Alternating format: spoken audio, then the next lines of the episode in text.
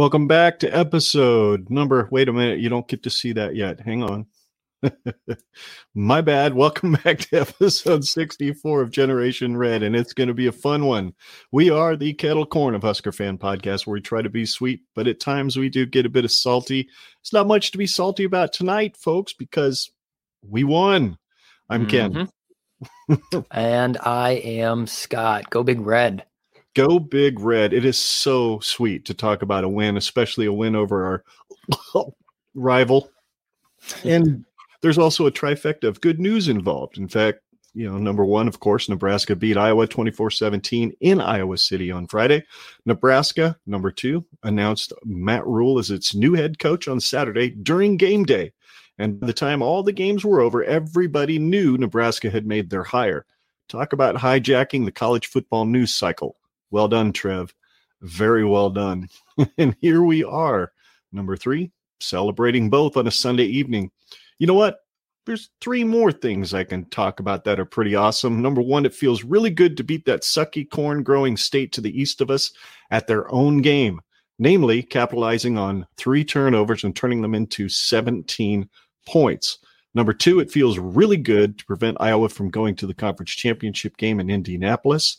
And number three, it really, really feels good to bring that Heroes Trophy home to Lincoln, where it belongs. After seven long years of god awful performances in the Riley era and one score losses during the era in which will not be named, we will get to talk about a win over, eh, I guess, their rival.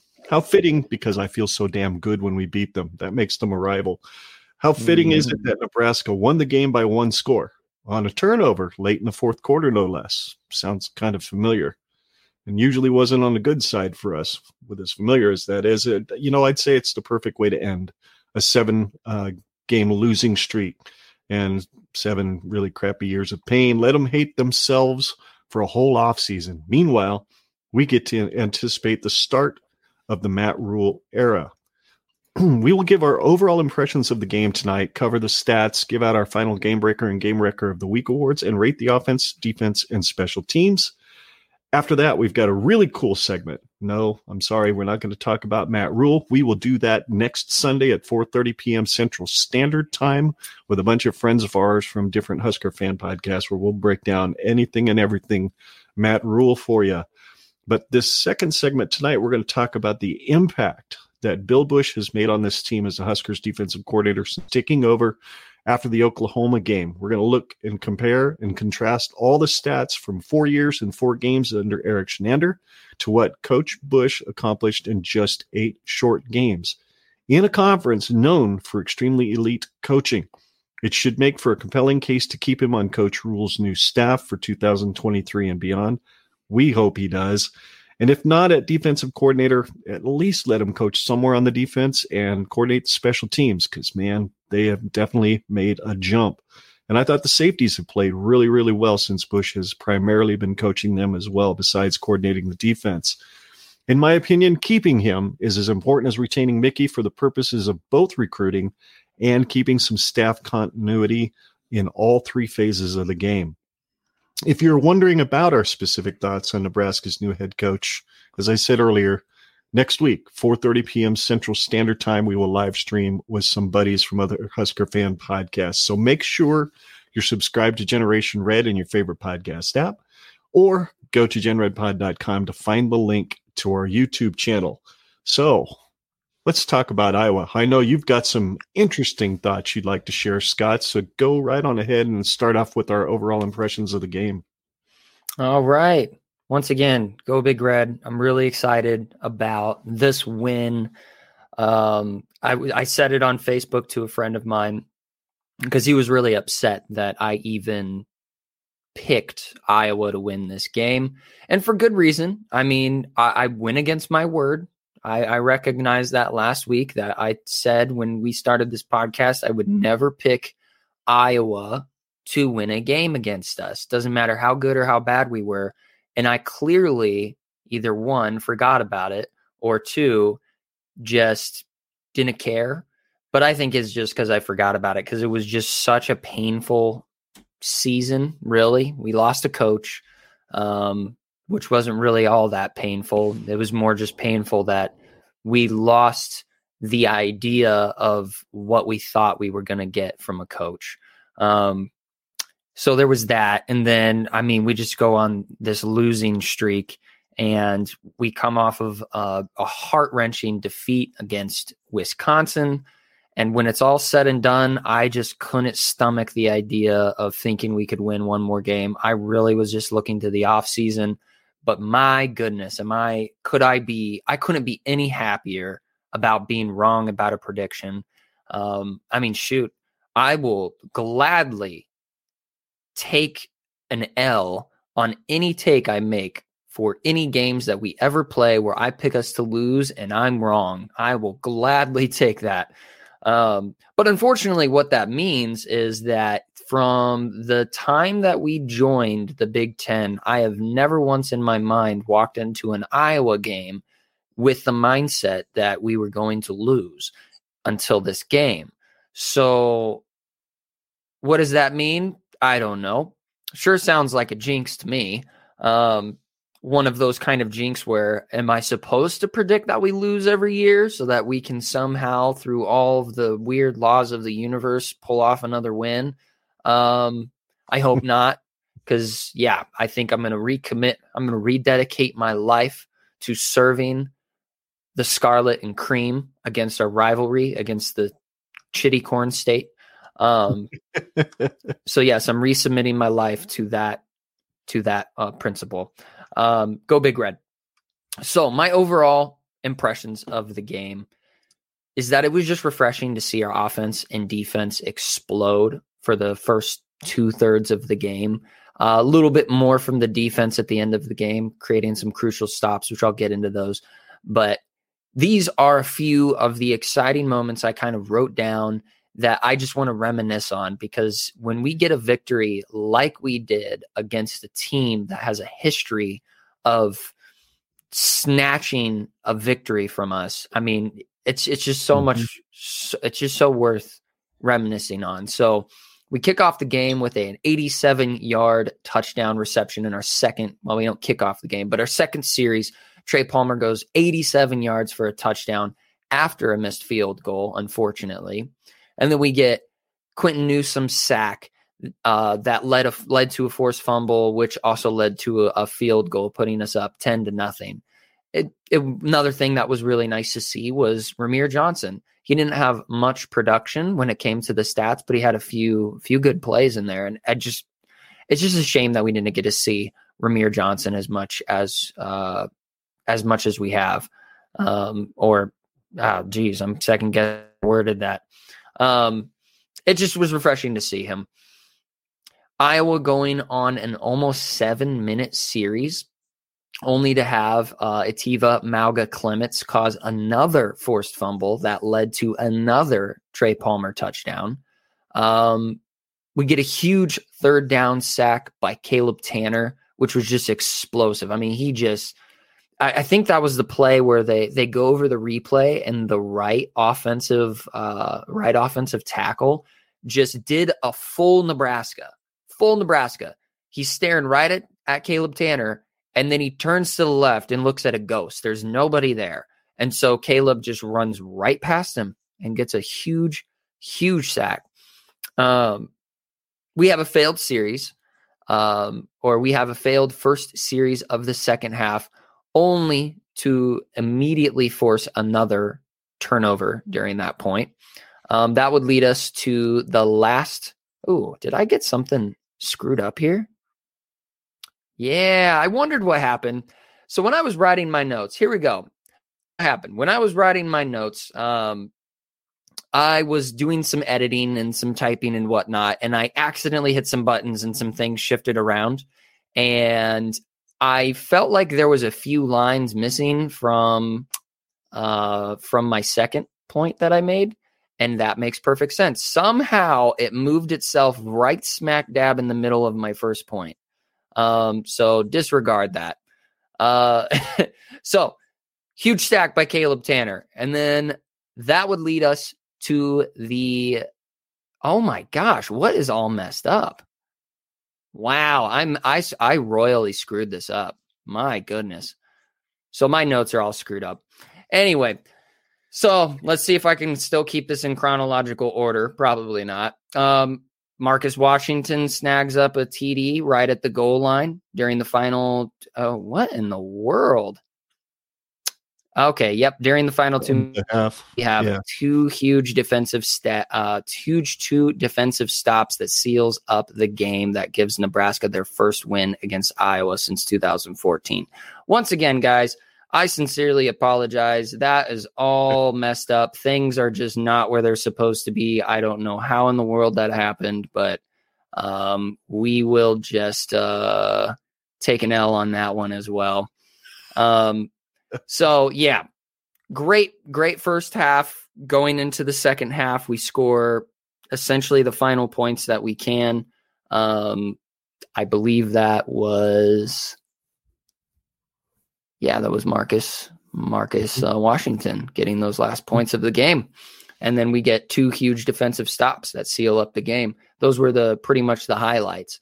Um, what did you think of what did you think of just some of the huge moments of the game? Like what was going through your head when we had some of those explosive moments?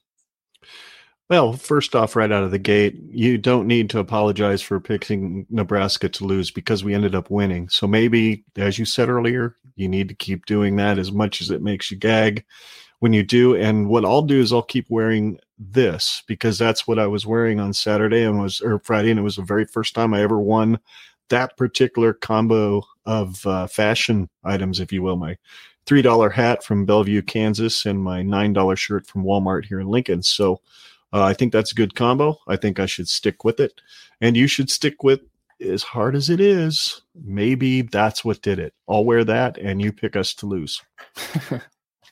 Pain. Uh, you're right. Those big moments, uh, man, and there seemed to be so many of them, and so many of them that went our favor. For example, referees. I mean, there really wasn't a whole lot of difference in the yardage and penalties, but man, it seemed like every review came out to our favor. Uh, much like the Wisconsin game, it seemed like uh, it was it was um, Iowa shooting themselves right in the foot. And I hate to steal one of your points later, but that's what they did. I mean, they were making the mistakes we usually make in these games. Um, and, you know, just to go to a point that, and this has kind of struck me on Saturday when I was listening to, uh, or to earlier today when I was listening to the entire segment on game day, which I never watch, but because Matt Rhule was on there, I watched it. And he made a point of saying that uh, he congratulated Mickey Joseph, said he's done an absolutely outstanding job with the team. And then he did mention Scott Frost. Uh, he said uh, he's had great respect for Frost and that he considers him a friend. And he said the one thing Frost did was he had those guys ready to work and they never gave up in a game in spite of the record. And, and he's right. Kids never quit on them. I remember watching teams quit in 2007, 2017. Uh, so those are absolutely true. And I think Rhule's going to come in and take that never day, say die, never quit attitude up a notch. But I said we weren't going to talk about him today. My apologies there. Big big moments in the game for sure. Uh, the big time uh, catch by Palmer and that huge throw by by Thompson. I was fiddling around with the TV and uh, trying to sync up the audio on my phone so I didn't have to listen to the morons on uh, BTN call the game and I finally got it synced just as Palmer caught that ball and heard Greg Sharpe caught. Hey, he's gonna go, you know, and all this, and I'm losing my mind. Your mom's losing her mind, and and it was just I was like, oh, cool, we get to. But then we still had to keep syncing it up the rest of the game because every every seemed like every hour BTN decided to just stop playing the game on YouTube TV, and we'd have to reset the TV and all that stuff. So. Uh, those were huge moments for me was fiddling fiddle farting around with the TV and trying to get it synced up with the radio. Um, missed the second touchdown to Palmer because the TV was out. We heard it obviously on the radio, but we didn't get to see it until I watched the highlights later. Uh, but for me, and this is kind of my last bullet point, I guess is a good time to ask this question. Uh, without Trey Palmer, does this team put up 24 points? Uh, and I ask that just simply in light of the fact that come next year, number three is not going to be on the field. He's declaring for the NFL draft. Um, so that's kind of a big question I have in my mind. Would we score those 24 points without Trey Palmer? I think we would because we had got some really good field position on turnovers. and Marcus stepped up in some big moments. Alante had a couple of key catches. Uh, so anyway, to me, this the biggest thing for me in this game was it was just a tale of two halves. Great first half, dynamic on offense and defense. Second half, struggling to hold the lead, but at least this time they did. So um, that's really for overview of the game for me. That's really it. It's all I really need to say about it because it was exactly what the game needed to be. Win a close one, prove themselves they could do it, go into the offseason with a new coach coming in, going, okay, now we're really ready to work. Um, anyway, I know you've got some more to say, so go ahead. Yeah, and and you kind of said something that segues right into it, where you said we won a close game, and one of the things that really set in was you could definitely feel the momentum shift throughout the second half, where it wasn't a close game, twenty four to nothing, and then it ended up being a close game, which was just the most Iowa versus Nebraska thing that could possibly happen. Um, but yeah, you you especially consider the fact that when the sky goes dark in Kinnick, wild shit happens. Um, first, Iowa gets a huge 44 yard touchdown run by uh, Kaleb Johnson. Then two series later, Iowa goes 90 yards with nine plays in less than three minutes to get a very physical 14 yard touchdown by Luke Lachey. We then fumble the ball the following series in our own territory, and that's when the painful realization really starts to set in that we could honestly lose the game. Because um, up to that point, I still kind of, I was still kind of just sitting there in the cat on the couch at my in laws' house, and I was just sitting there like thinking, like, we this is too good to be true. Like 24 to nothing. This is too good to be true. And when Kaleb Johnson popped off that 44 yarder, I mean it kind of was just like um is this a thing that's going to continue to happen? And then Luke Lachey, and then you're like, oh boy, now now I was only 10 points behind. Um, so yeah, luckily or what is it? We yeah, we fumble our ball into into the territory. That's when the painful realization sets in that we could possibly lose this game. But luckily, we get a huge stop, and Iowa only walks away with three points. At this point, with a twenty-four to seventeen lead, with five and a half minutes left in the game, I'm feeling absolutely sick to my stomach. As not only does Iowa only need one touchdown to tie the game, and likely to go into overtime. But the announcers kept mentioning over and over that this would be the biggest comeback win in Iowa football history. And I just seriously felt in the pit of my stomach that nothing would surprise me more, especially with this season and previous season considering, um, to witness that happen. Um, however, that was not the case. Um, First, we get a huge stop on Iowa's second to last drive. We then serve the Hawkeyes a huge nothing burger, unfortunately, where we go negative one yards for a three play right. series only to punt, which I was frustrated with that. They were playing freaking safe ball, which in Mickey Joseph's defense, I I don't necessarily blame him because there was very little time and he was throwing all of his chips in on our defense to make a huge stop. And that was a gamble that was worth making because yeah, we give them we give them uh, just over a minute to go 80 yards, which they are the most lackluster offense in the Big 10. Are they really going to go do and are they really going to go do something like that? Probably not. But this is Iowa and Nebraska for the last seven years, Nebraska has been notorious for snagging defeat out of the jaws of victory, whereas Iowa always finds a way to scrap a win. But this time, we get four huge plays to stop Iowa, where they only complete one two yard pass and the rest of them fall incomplete. And that seals the victory for Nebraska. And we finally take home the Heroes Trophy. What, so, Dad, what what was going through your mind as the final essentially let's say about 20 25 minutes of the game was starting to starting to unfold what was going through your mind at that time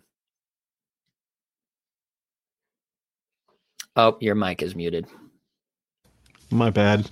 I was sitting there going, "Oh man, here we go again." Uh, in fact, I told your mom. I said this just would not surprise me if somewhere within the last forty-five to fifty-five seconds, suddenly there was a wheel route completed that Padilla couldn't complete if he wanted to the entire game, kind of like last week. And then they're on the five-yard line and they drag us into the end zone. I just wouldn't have been surprised at all. Um, and like I said, the the the second half was so completely reversed. It was 200 and some odd yards of offense or something for Nebraska in the first half, under 100 in the second half, and then the stat for Iowa was completely reversed from that. Not even 100 in the first half, a good 200, pretty close to 200 in the second half. And it scared me. I mean, it's easy to get scared because we've seen the same movie over and over and over again, but it didn't happen. So I was thinking, you know, we haven't had the ball or they haven't had the ball as much in this game as Wisconsin did uh, the prior game. So the defense wasn't as tired. I thought Bill Busch called some excellent blitzes at exactly the right time. Caleb Tannor was playing out of his mind. Garrett Nelson was making plays like we talked about. Um, I don't remember if we talked about it before we started streaming or after, but you know that punt that was uh, muffed that uh, Garrett Nelson was the guy that got down there first and knocked that guy away from his own muffed punt so that wh- whoever it was, uh, Mauga Clements or somebody got down there to recover it. Yeah. Um, it was incredible. I mean, that's just effort, effort, effort from up and down the roster. And you can't, I can say this for sure that I never saw a lack of effort in any of the games we lost this year. I saw these guys play their guts out. This time it worked. This time, the offense did just enough to keep the de- defense fresh enough that those last 25 minutes, while nerve wracking, I had a better feeling than I did, well, in against Wisconsin. Wisconsin, I just knew they were going to lean on us, lean on us, lean on us.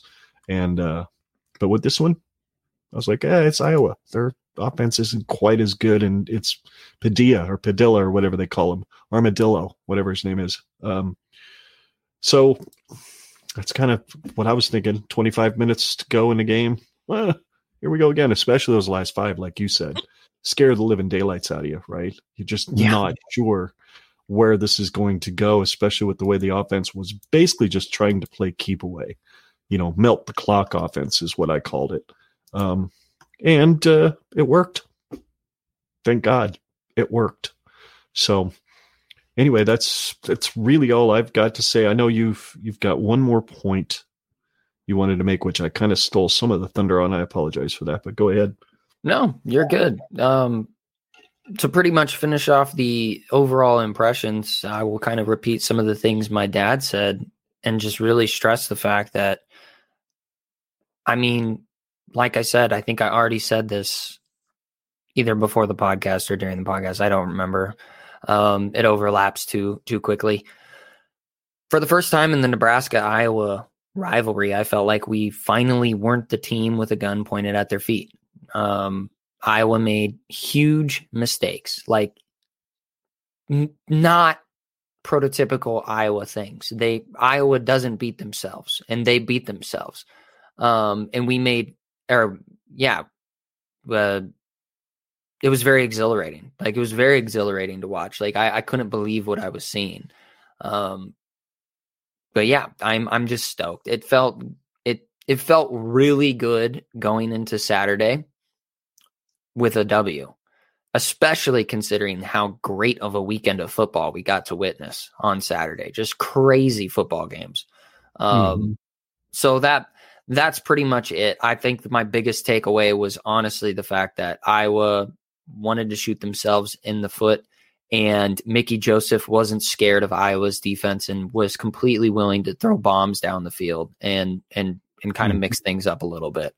Um, there were still some things left to be desired, but it's the last game of the season, and it's a W. That's a W. So, um, what do you say we uh we roll into some of the game stats, key stats, really? Yep, absolutely. Um, the same stats we usually go through every week. These are the ones that really make the biggest difference in the game, and at least in our opinion. And it wasn't uh, a complete domination by Nebraska. Nebraska won five of the statistical categories, while Iowa won three of them. Uh, Nebraska had 17 first downs to Iowa's 18. Nebraska was 5 of 14 on third down, but they were actually more efficient, being 6 of 16 by like 0.05 percentage points more efficient. Nebraska had 329 total yards to 274 for Iowa, which is an interesting number simply because uh, when we take a look at some of the Bill Busch numbers later, it'll be it won't surprise you that they held them to that number, uh, except for the fact that Iowa's offense has been pretty sucky for the most part this year. Um, 278 passing for Nebraska to 150 to for Iowa, 51 yards rushing for Nebraska. Yeah, kind of what's been going on the last few weeks. So, did we expect more? Probably not. 124 yards rushing for Iowa. I felt pretty good about the fact that we held them to that low. Nebraska was six penalties for 40 yards, Iowa seven for 65. We only had one turnover. They had four, which is completely uncharacteristic of Iowa and a big reason why we won. Yeah. You know, probably the main reason why we run one because really the time of possession was not all that different. We had the ball two and a half minutes longer than they did at 31 minutes, 15 seconds to 28 45. Interesting note quarterback rating. Casey Thompson had a QBR of 95.5, whereas Padilla had a 10.8 QBR. You're not going to win a lot of games when your quarterback's only getting a 10.8. But surprisingly, passing to rushing numbers are very, very balanced. They just didn't have much of them. Mm-hmm. So, um, but yeah, those are the stats. I mean, is there a stat that jumps out to you that kind of, as you were doing your overview, that you say, yep, that makes sense? Well, not particularly. I just wanted to point out just one of the interesting things I noticed about the time of possession is that both Nebraska and Iowa's longest uh, series. Uh, Iowa's longest series was six minutes and 42 seconds, which led to a fumble. And Nebraska's longest series was, oh, I just went right past it. Where to go? Six minutes and 16 seconds, and it led to a punt. And so it was very uncharacteristic of not only Iowa, but also just if you if you're going on a series that's longer than five and a half six minutes you usually right. expect to at least get three points out of it and neither nebraska nor iowa were able to figure out how to do that um and but then the rest of them were like yeah 46 seconds 22 seconds two minutes one minute uh three minutes one minute mm-hmm. one minute four minutes one minute two minutes two minutes less right. than a minute three minutes, two minutes. I mean, it was so uncharacteristic to a Nebraska Iowa game. Just short, short possessions between the two teams. And yes, of course, yeah. like you said, the most uncharacteristic part of that is definitely the turnovers in the Iowa column. So those were just some some interesting things that I was thinking about when looking at those stats. Alrighty. Well, how about we uh keep right on a rolling through this game and talk about two of the guys in the game that really made a difference. Uh, namely our game breaker and our game wrecker of the week. The game breaker on offense, I think we both agree, is wide receiver Trey Palmer. It's like what the fourth time he's gotten that award from us this week. Um, nine catches, 165 yards, averaged 18.33 yards per catch, and two touchdowns. He ended up breaking the season single season record for receiving yardage that was held by Stanley Morgan Jr and uh, declared for the NFL draft on on Saturday. So good luck to you, Trey. God bless. Thank you for all that you did for us this year in an effort that was probably something you didn't expect to happen when you came here. Um, I'm sure you expected the yardage. I just didn't think you expected the record. So thanks for all you did. Thanks for staying the course, and we'll be looking forward to watching you in the NFL. So there you go. Trey Palmer is our game breaker. Any comments on that? Yeah, just one of those one of the things that I remember in the preseason, and I wasn't alone on this. I think it was Michael Schaefer um, from the 24-7 podcast. Uh, correct me if I'm wrong. Um, but he like he and many other people, to include myself, thinking about Trey Palmer coming here from LSU. I mean, there wasn't really much you could you could judge on the guy that would have led you to believe that he was going to do what he what he did, other than the fact that he was just a quick son of a gun. Um, but speed doesn't always translate to being an explosive wide receiver.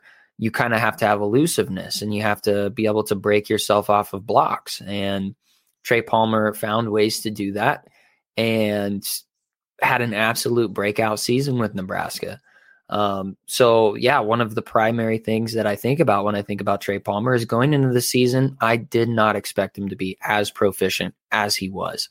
Um, and my goodness, am I thankful for that. Um, what a surprise.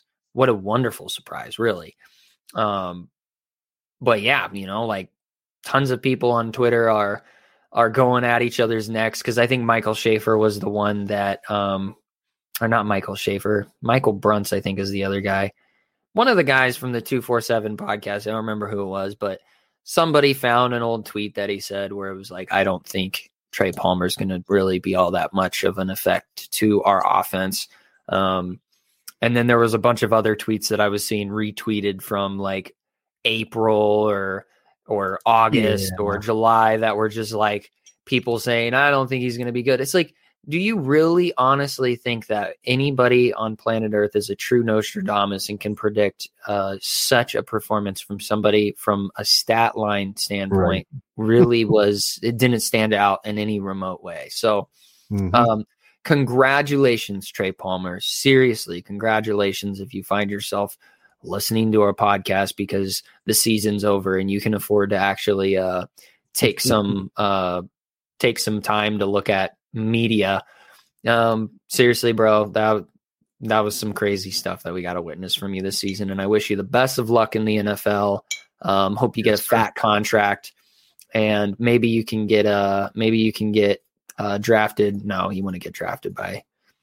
Well, maybe he could get drafted by the Packers, and then he and uh, Samori Toure can uh, light up the world at the Packers. So, mm-hmm. um, mm-hmm. yeah, awesome good oh, game breaker of the week. And honestly, we could we could just say game breaker of the season, really. Yeah, absolutely. Absolutely. MVP of the season for sure. For me would be Trey Palmer, no doubt about it. Um and you know what? Hey, he could end up at Cincinnati and line up right there with uh, Stanley Morgan, whose record he just broke. that'd so, be sick too. That'd be all right. Have him and Bur- have him uh, catching passes from Burrow. That'd yep. be awesome. That'd be awesome. Hey, reunited with an old teammate too. So, um, game wrecker, the guy that tore stuff up on defense on on on Friday night for us is uh, linebacker Eteva Mauga Clements, starting in place of the injured Luke Reimer, made his presence known. No doubt about it. Six tackles, six of them all all six of them were solos. He had a sack, uh, two tackles for loss, and a forced fumble you know what? He led the team in tackles. So there was a lot of guys on that team with five, four, five, and six tackles. So everybody contributed. It was really a lot of fun. The defense had a total of three sacks, uh, six quarterback hurries, and three of them were by Ochaun Mathis alone. So while his sack numbers haven't been there, he's affected a lot of plays this year.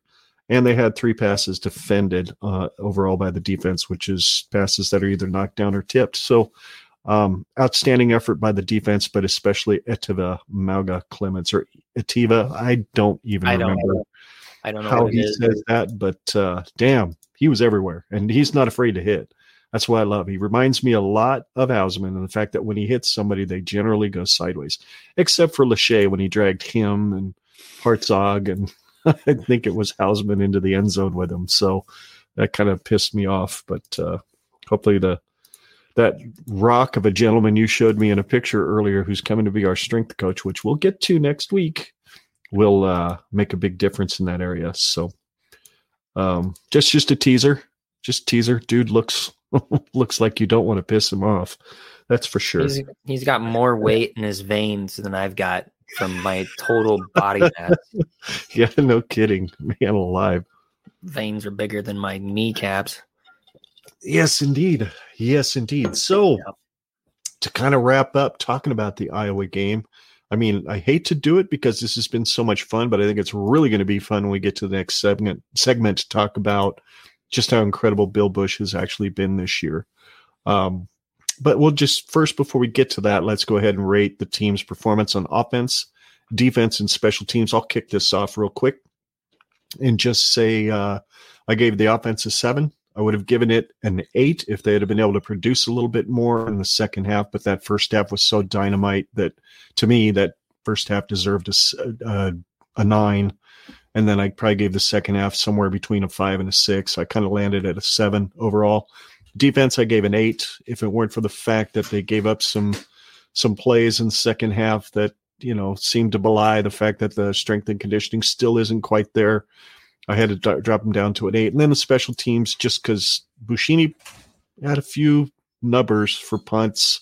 Uh, he had Bleekrode miss a field goal, uh, but he made another one. So overall, I gave it a six. It, damn it! If we just had a return game of any kind, this you know it'd be really easy to rate the special teams almost every week at a seven or an eight, just because of Bleekrode and and uh, Buschini. But we have no return game, so it's hard to give them much more than a six. So overall, for the game, I've got the team rated at a seven, which they won. So and they won by seven. So that's about the perfect. I don't know what would you call that. Uh, coincidence, maybe something like that. Quinky dink.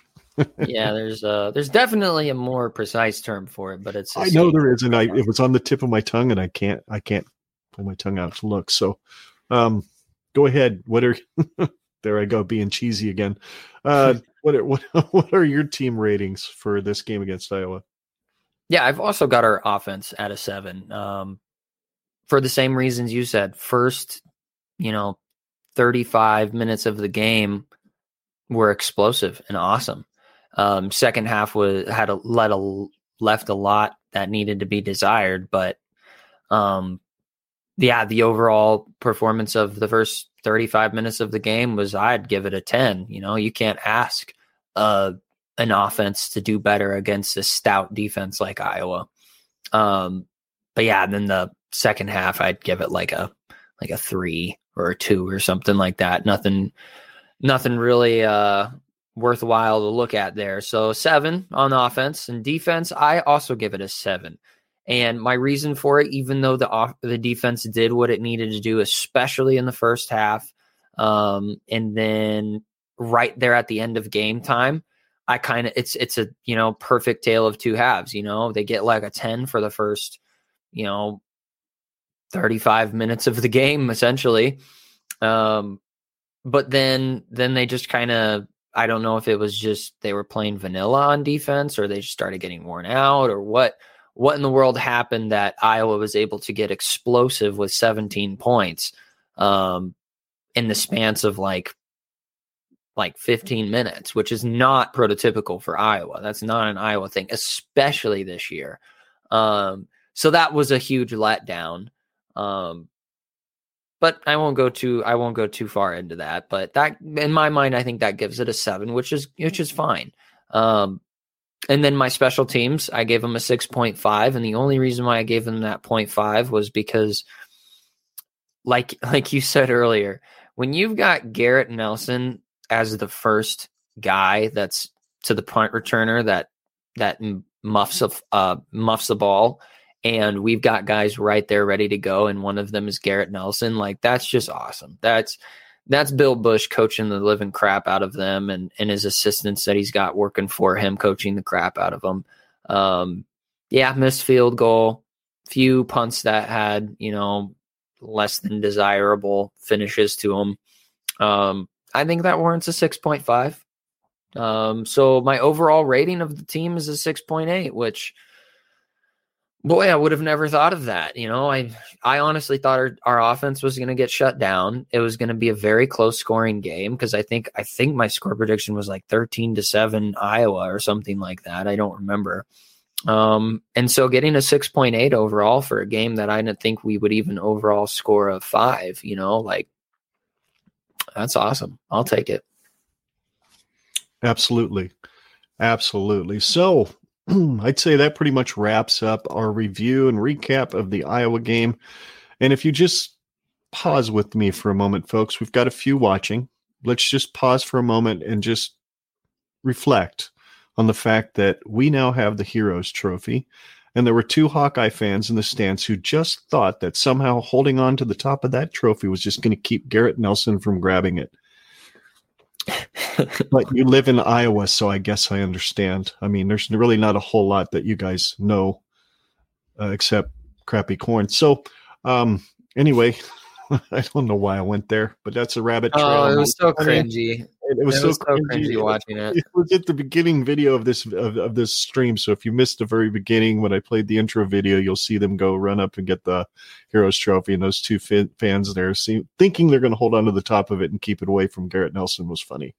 Uh, so it was real cringy for sure, but it was funny too. So let's move forward. Why don't we uh, thank you, Huskers, for beating Iowa? God bless you guys.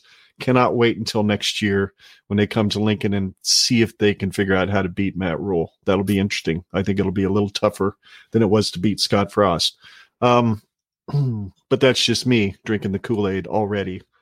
Um, Bill Busch, let's take a look. And we're going to split this video up, folks, so that you don't have to watch the whole thing to get to the Bill Busch stuff. I will be taking this video and splitting it up and posting both the Iowa recap and the Bill Busch uh, information separately. So, Bill Busch came in after four games uh, with Erik Chinander coordinating the defense this year after losing the Super Six seniors, of which five of them played in damn near every game last year and really kind of made his defense be pretty good. I'm going to go ahead and start the slideshow, Scott, but I'm going to start with the third slide just to show the, well, look down there at the bottom. I think it's pretty obvious exactly why uh, Erik Chinander is not coordinating, coordinating defense here right now. Now, if you take a look at this, these yards are scary over here in the totals column. Uh, the scoring defense is just plain scary. And the national rank, what I did there to come up with that national rank, it was not the national rank after four games, even though those numbers are very similar to what it was after four games. What I did to come up with the national rank is I extrapolated basically the performance of the defense to the end of the season. If Erik Chinander was retained, chances are those numbers would have probably stayed fairly similar within, I would guess, 40 to 50 yards, uh, maybe in each category. I don't know. I don't know how much improvement he would have come up with because those guys couldn't find where to stand to save their life when it came to lining up. Uh, so if he would have stayed around, chances are we'd have been ranked right at the bottom. Uh, 124 in scoring defense, 125 in passing defense, 128 rushing defense, and 130th in total defense. Ouch. And we wonder why we decided to let him go in the middle of the year. And some people I've heard on other podcasts say, I just don't see where the benefit is. I see it right here, right there under national rank. There's a definite benefit because then when you see Bill Busch's numbers, you understand. So we'll go back a couple slides here and take a look at what Chinander did over his time here. He started out in 2018 ranked in the 90s on rushing and total defense, and ranked in the 70s or 80s in passing and scoring. Um, no real need to go read through these. Everybody can find them on college football. CFBstats.com is where I went. Hat tip to Derek from the Husker Cuzcast for turning us onto that site. It's a little fun to navigate, but it's absolutely worth your time because it gives you really good information. 2019, it was a slight improvement in that uh, their total defense went from 94th to 64th and the uh, scoring defense went from 88th to 66th. So they gave up three and a half points less per game, basically. Um, so there you go. That's that's slide number one. Any comments on those numbers at all, Scott? Do you recall them being as well pretty crappy as they were? Because we were basically bottom of the barrel first year and not too far from the bottom of the barrel in the second.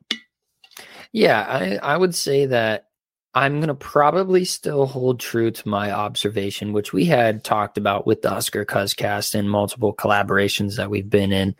Um, that I still kind of hold true to the fact that a lot of what made our defensive stats look particularly egregious was just how many bad situations our offense would put them into um, which you can't really find that. I mean, you can find in the stats if you look really, really hard, just on like turnovers and field position, average field position, all that stuff. Uh, it it can be found, um, but reflecting back at it and looking at it just from from a core, like just a hardcore numbers standpoint, I mean, it was it's it's crazy. The eye test of our defense, especially in 2021 And previous to that, I mean, there were there were some years where our defense looked pretty good, um, just from the eye test. But stats wise, I mean, God, I mean, it. I think in 2019, you've got that 2019 stat, the passing defense being 30th in the nation, which you can go to the other slides. Isn't isn't that the best? Any individual stat category that we managed to achieve defensively? You're muted again. Yeah, that was definitely the best he did in passing defense. And it's really, when we get to the last slide, it's the only category, if I recall correctly, if I took the best from each year in all four categories, that was the only category in which he beat Bill Busch, who only coordinated defense for eight games. Ouch. Um, so going on to slide number two. 2020, of course, was the eight game COVID year. And you saw a bit of improvement with the defense as well, where the, the total defense was 50th, the scoring defense was 64th, and they were in the mid 40s and, and high 60s in rushing and passing. So it wasn't bad, but we still gave up almost 30 points a game. Uh, so we slid back a little bit on scoring defense. 2021 is when things really kind of look like it was coming together. Excuse me. I ate supper right before we started, and I probably should have let it sit and digest for a while before I decided to talk a lot. um, total defense, 47th in the country. Finally got up above that midline, kind of up in that area where you think things could start to turn in the right direction at 366 total yards per game. Rushing defense was 147, which was good for good enough for 58th in the country. Uh, passing defense was 219 a game, uh, total of, uh, and puts them at 54th in the country in 2019, and then 36 in the country in scoring defense at the lowest scoring defense that uh, Chinander ever achieved while he was here 22.7 points per game. I take a look at those rushing and those passing numbers, and the one thing that hits my mind almost immediately is two guys that were on that team that year. Number one, Damion Daniels in the middle, plugging things up, and he did that quite well, especially on running plays. And then you had JoJo Domann, who could just do just about anything they asked him to do in the running or the mm-hmm. passing game. How about you? What do you think of the, especially 2021? Oh yeah, I mean the biggest the biggest contributor to the overall shock value of this year is is you can look at all of the stats. You can look at all the stats, the average stats from 2018 leading up to to 2021 and you can see an actual trend. You see a trend where we are getting you know better. marginally better throughout the years in 2021 which was a super senior season and that's mostly the argument for why we had such a good year 2021 mm-hmm. um and then you get you get to now and it's it's and you're going to go over it. You're going to go over the four games that uh mm-hmm. that Chinander had that was just or you already did. Yeah you already did. I mean 131 120 123 131 123 i think i think you updated it a little bit um like you said for yeah. uh for just averages yep. for seeing the rest of the season. Mm-hmm. um but I mean, he would have he would have had to work insanely hard even to be in the you know the top 90 or top 100 you know like he would have had to work really hard to even make that a case. Um so yeah 2021 is just is so crazy. It's so crazy. And my devil's advocate for that is yes was it a super senior season? But so was everybody else. Everybody hmm. else everybody else had super seniors on the offense and yep. on the defense. So that's why whenever I whenever people make that comment, it's like, yeah, but the common denominator is the super seniors across the board. And so mm-hmm. like it really is mind-boggling that we took such a far step back. Um but yeah, that I mean I, I don't mean to like skip a I don't know if you had any other thoughts you wanted to make, but let's really look now at Bill Busch and see exactly what he did in these last eight games that is mind blowing. It's really mind blowing. Absolutely. You know, and, and that's a good good point. Uh, absolutely mind blowing what what Bill Busch did. But if you really want to put what Bill Busch did into context, for me, I, I went back and forth as to whether or not I want I wanted to do this. If you look at this up here, the the four year average uh, before 2022, based on the current stats, current national rankings right now on CFB uh, stats.com, if you average out everything that Chinander's defenses did, you're looking at an average of 394 yards per game over four years that his defenses gave, gave up, which would rank 80th in the country if that's what he gave up this year. Okay. 174 yards per game on average over four years, which would be 98th in the country this year if a defense averaged that. Uh, passing defense, 219 was the average, just like 219 was what he gave up at the end of 2021.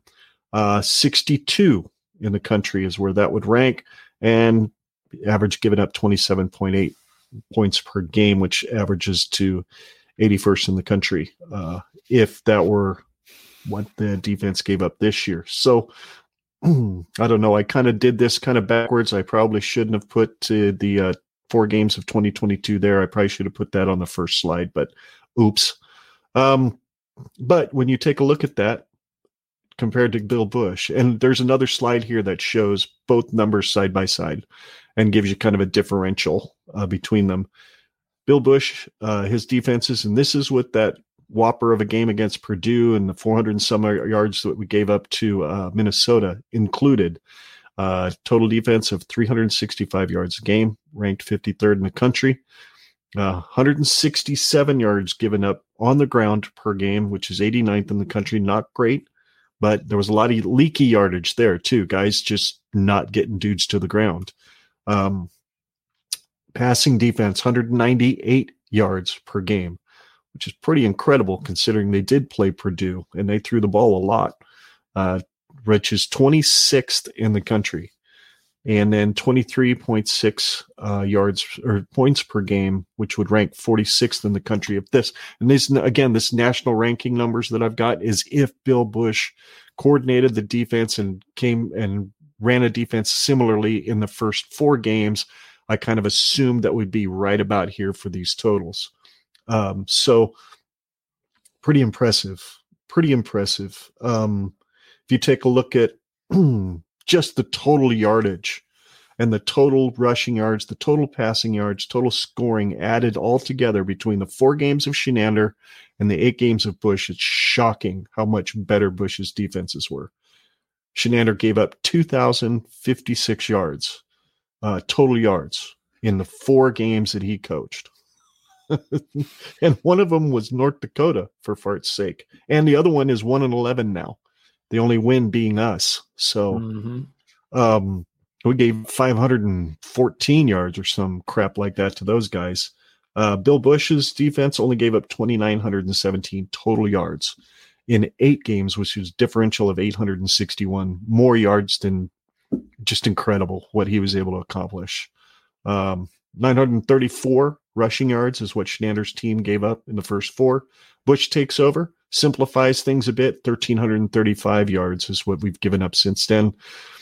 Um, just wow. I mean, 1182 or 1122 passing yards in four games. That's just inexcusable. Absolutely inexcusable for a Big Ten defense to give up especially to Georgia Southern and North Dakota and teams like that. Um, 1582 over eight games for Bill Busch with a 460 yard differential between the two over eight games. It's just incredible numbers. Um, still not the greatest rankings in the world when it comes to rankings among the national, uh, all the teams in the nation, but holy crap, it's still better. You know what I mean? It's just better. Um, 142 points was scored on this defense when Chinander was running the show, and only 189 points were scored on Bill Busch's defenses. Granted, Chinander probably would have figured some things out when it came to playing some teams that have been down this year, like Wisconsin. Um, I mean, Minnesota hasn't exactly been a world beater. God knows Iowa hasn't. So who knows? Maybe he would have figured some things out and it would have been a little bit better, but I think we were way better off having Bill Busch coordinate this thing. What do you think of some of this stuff that I've got there? Is it, it does it make sense as to why Mickey said, nah, numbers ain't adding up, you're out. In fact, the problem was I think the numbers were adding up to way too high. so he had to let him go. Anyway, go ahead. Your thoughts on that slide there.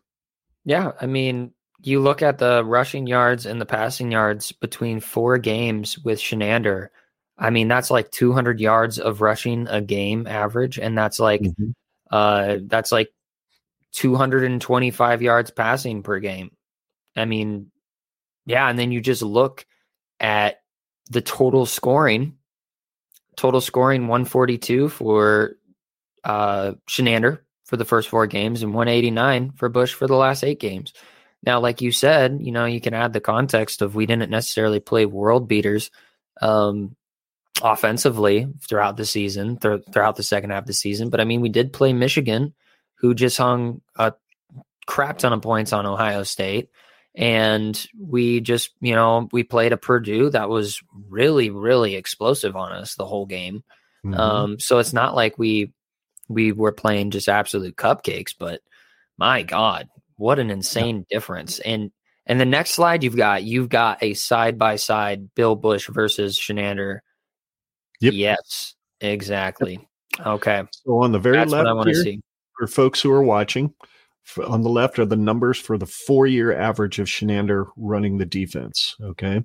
Uh, those are the average numbers each year or had the four years added together, averaged amount divided by four, all that good stuff. See, I do know how to math occasionally. Um, best stat is on the very far right, is the best stat in any one of the four categories over those four years, which as you can see, those of you who aren't watching, sorry, I will try to go through these as detailed as I can. And then in the middle column is the numbers of total defense, passing, rushing, and scoring that Bill Busch's defense did in eight games. Same players, same assistant coaches. The only dude that changed was the guy calling the shot. So, uh, four year average for Chinander was 394 yards of total defense. Busch over eight games, 365. That's an average of that's 29 yards more per game that Chinander's defense were giving up over a four year average. His best year was 366 yards per game in 2021. Basically, gave up one more yard than what a Busch defense did over eight games. Again, with the caveat that there weren't so there were some not world beater offenses that we played, especially in the last three or four weeks. Excuse me, passing 219 yards per game is what Chinander's teams averaged over four years. Bill Busch gave up 198 yards per game, and that's with that big time game against Purdue where they went for like 390, I think. Um, 201 was uh, Chinander's best season, which is uh, only three yards better or worse than Busch's 198. Uh, and that was in 2019. Um, four year average for rushing 174 yards per game for Chinander's defenses. Um, Busch 167. So he was seven yards better than Chinander over the course of just eight games, as opposed to four years of running a defense. And then Chinander's best year was again 2021, where they gave up 147 yards per game, which is 20 yards better than what Busch did. Uh, 27.8 is what Chinander's defense's average scoring, giving up on in scoring over four years. Uh, Bill Busch, 23.6. So that's about 4.2 point differential there. And then Chinander's best year again was 2021 with 22.7 points per game, which is not even a full point less than what Busch's defense gave up. I think it's absolutely clear, at least in my mind, that uh, Bill Busch should have been coordinating this defense right from the get go if Frost wanted to have any shot at keeping his job.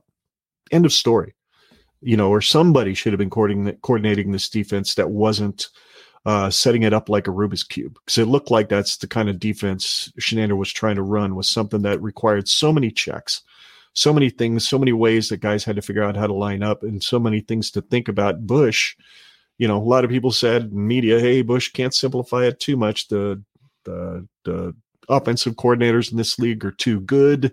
You're going to get burned if you make it too simple, blah, blah, blah. Ask Ohio State they made it real simple on Saturday and they got burned. Well, Busch never really got quite that simple.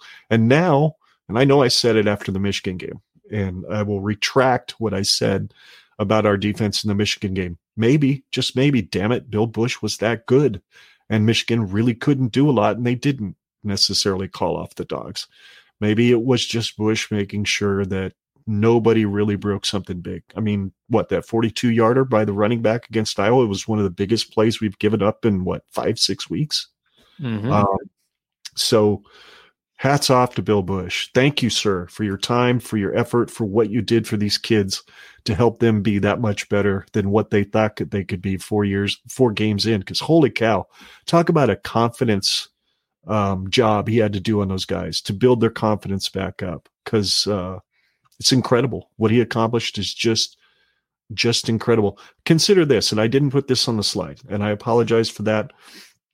After the Purdue game, when we gave up 391 yards through the air, nobody cracked 200 yards through the air on us the rest of the year. Illinois didn't, Minnesota didn't, um, Michigan, Wisconsin, or Iowa. Nobody passed for more than 179 yards against us the rest of the year.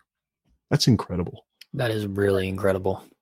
You know, so that's nuts. And I would have never expected anything like this after the OU game. Oh, no kidding. No kidding. I thought, oh, Lord, this is going to be long, hard. And it still was long and hard to watch, but at least the defense wasn't killing us, you know? Yeah. I have to admit, I got past Purdue going, Lord Almighty, can we just rehire Frost as offensive coordinator interim? so at least we can come up with a running game. Maybe I don't know, but uh, yeah. Anyway, that really was good for the soul to look and research all that, just to say, did I really see what I thought I saw?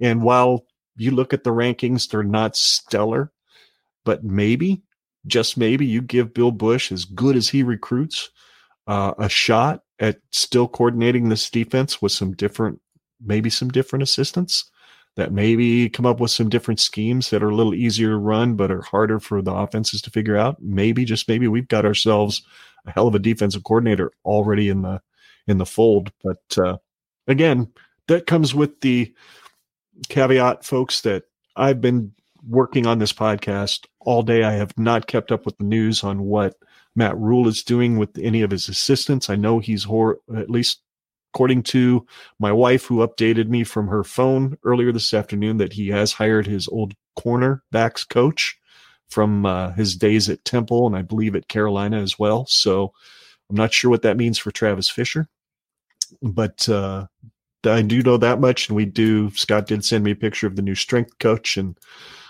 whew, would not want to piss that man off, as I said earlier. So I think that pretty much. Do you have anything else to say about Bill Bill Busch and this defense and and uh, God, I hope he stays. I really hope R- Rhule finds room for him on this staff. I think it'd be great for continuity in the team. No, I I agree. I I hope he stays, and I know that yeah, Mickey and Bill have got continuity from their time at LSU, so I think it would really be a valuable piece to place in the program to keep him here. Um, I I don't know if it's it's very likely at this point, um, but I really hope so. Um, yeah, I mean, lights like I want to say lights out performance, but phenomenal performance by Bill Busch. Thank you so much for yeah turning the complete and total mindset around from these guys and, and digging deep into their into their psyches and figuring out how to scrounge up um, some gritty behaviors because um, they really did. They were a scrappy defense, you know, to give them a cliche term. Um, yeah, thank you, Bill. Really appreciate it. Um, crazy season. What an absolute bonkers season, full of we, weird. Yeah, you know what? Absolutely. Uh, we just got an interesting comment pop up here uh, from one of our video uh, viewers which we've had more tonight than we've ever had on a show. So that's pretty awesome.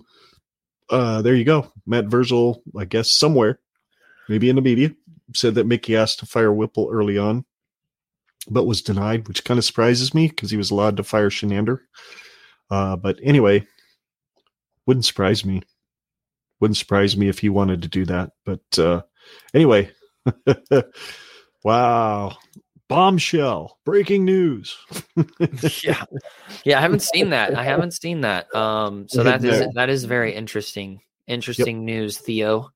Thank you for sharing that. I'll have to dig into that. I'm curious. Appreciate it. I'll have to see if I can find something out there about it too, and maybe that'd yeah. be interesting. Interesting. Um, context to throw into our next stream uh, next week when we do actually talk about Matt Rhule Um, yeah. And I haven't I haven't been caught up on social media today either. I'd been yeah, I've been running around doing uh, groceries, meal prepping, and yep. Um, yep. eating food when I can. Um, I slept in way too late today. I slept until like eleven. It was a terrible idea. oh, but it's also because I, stayed up till like two thirty in the morning, which was also a terrible idea. So did I was up till like twelve thirty myself. I shut the TV off. I I got done with whatever game I was watching. I don't remember because I was still prepping for the show. I got done. I shut the TV off, and then I went down the YouTube rabbit hole that always seems to capture me when I'm ready to go to bed. And it's not even half the time. It's not even Husker stuff. It's like camera stuff or video stuff, videography, all that kind of crap always seems to grab my attention when I'm ready for bed. Next thing I know, it's 1230, quarter to one, and I'm sneaking upstairs to go to bed. So, um, I've been there. I understand you probably get that from me. I am sorry. I am a night owl. Yep. You definitely got it from me because I still am, even at 50 some odd years old. Um, so let's wrap this bad boy up. Where can folks find you on social media, Scott? Hi, folks. You can find me on Twitter at Scott Pod. That's Scott with two T's. The second T is silent. Uh, so you can find me there to find all things Husker. Um, sometimes a few dad jokes thrown in there. Um, nothing really too crazy. Um, I'm just about to get to 100 followers, which would be pretty neat. Um, trying to play catch up with my dad, who's got like 800 or something like that. So um, got a little ways to go. Um, yeah, you can just follow me there. Follow me there. Follow all things Husker and um, tweet at me if you if you uh, have any comments, questions, or concerns about the show. Well, there you go. We got some context for that comment. Uh, Verzel was on Husker Hangover on eleven twenty six. So, all right, thanks, Theo. I will check that out right after this. Um, yeah, really just throw a comment back up there to Theo. Is that a podcast? I'll have to look it up and see if that's what that is because I certainly wouldn't mind watching that. Uh, God knows I've had a few hangovers in my life, so mostly from Husker football games. no, not anymore though. Not anymore. That's another life change, but that's that's uh that's for another day. Somewhere down the road, we'll talk about that. But um, anyway, you can follow the show on social media by going to genredpod.com. Click the links at the top of the page. Make sure you subscribe to this channel so you can see all of our past content and then ring the bell so you don't miss anything in the future. Also, do us a huge favor like this video as it helps the stream get out to more Husker fans who are looking for stuff like this. Also, search for Generation Red on your favorite podcast app to listen to our audio show. Make sure to subscribe and then take a few minutes to leave us a rating and a review. We would deeply appreciate it. Ah, Theo says that that was a show on YouTube. So there we go. Guess I'm looking for that, Theo.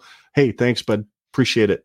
We appreciate you watching, man. Mm-hmm. Means a lot to us. Absolutely means means the world that you're watching. Um, we will do, as is scrolling along the bottom of the screen there, a very special show about the Huskers' new head coach Matt Rhule next Sunday at 4:30 p.m. We will be joined by, at least at this point, I know for sure, Andrew wants to from Big Red More, as well as Brian from uh, Husker Army Podcast. And I'm going to try to get a couple other podcasts involved as well. Honky, you up for it? Sure hope you are, because I'm going to bug you about it. Um, and uh, it should be fun looking forward to what we might expect from a Rhule coach squad. We kind of wanted to do one of those today, guys. I reached out to some of the guys out there, and everybody was just kind of like, ah, we're kind of busy. And I got to thinking, why not wait until next week? Won't be striking like while the iron's hot, like most folks are doing, but we're going to know what the staff is for the most part and we'll be a day away from uh, early signing day. So it should be a fun time to talk about the future with Matt Rhule at the helm.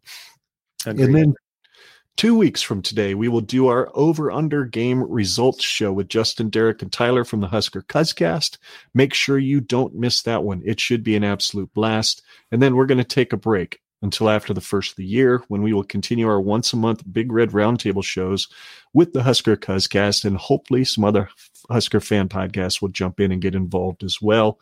We'll do those once a month until August of 2023 when we start previewing the new season under Coach Rhule. That pretty much wraps this thing up. We really appreciate everybody watching and listening. Um, he's Scott. I'm Ken. And together we are not just Generation Red, we're family. And we're here to remind ourselves and you every single week that there is absolutely no place like Nebraska. Iowa's corn especially sucks. and go big red. Absolutely. Hey, welcome to Husker Nation, head coach Matt Rhule. And we will talk about you next week, and we'll see the rest of you right there on that stream next week as well. Go Big Red.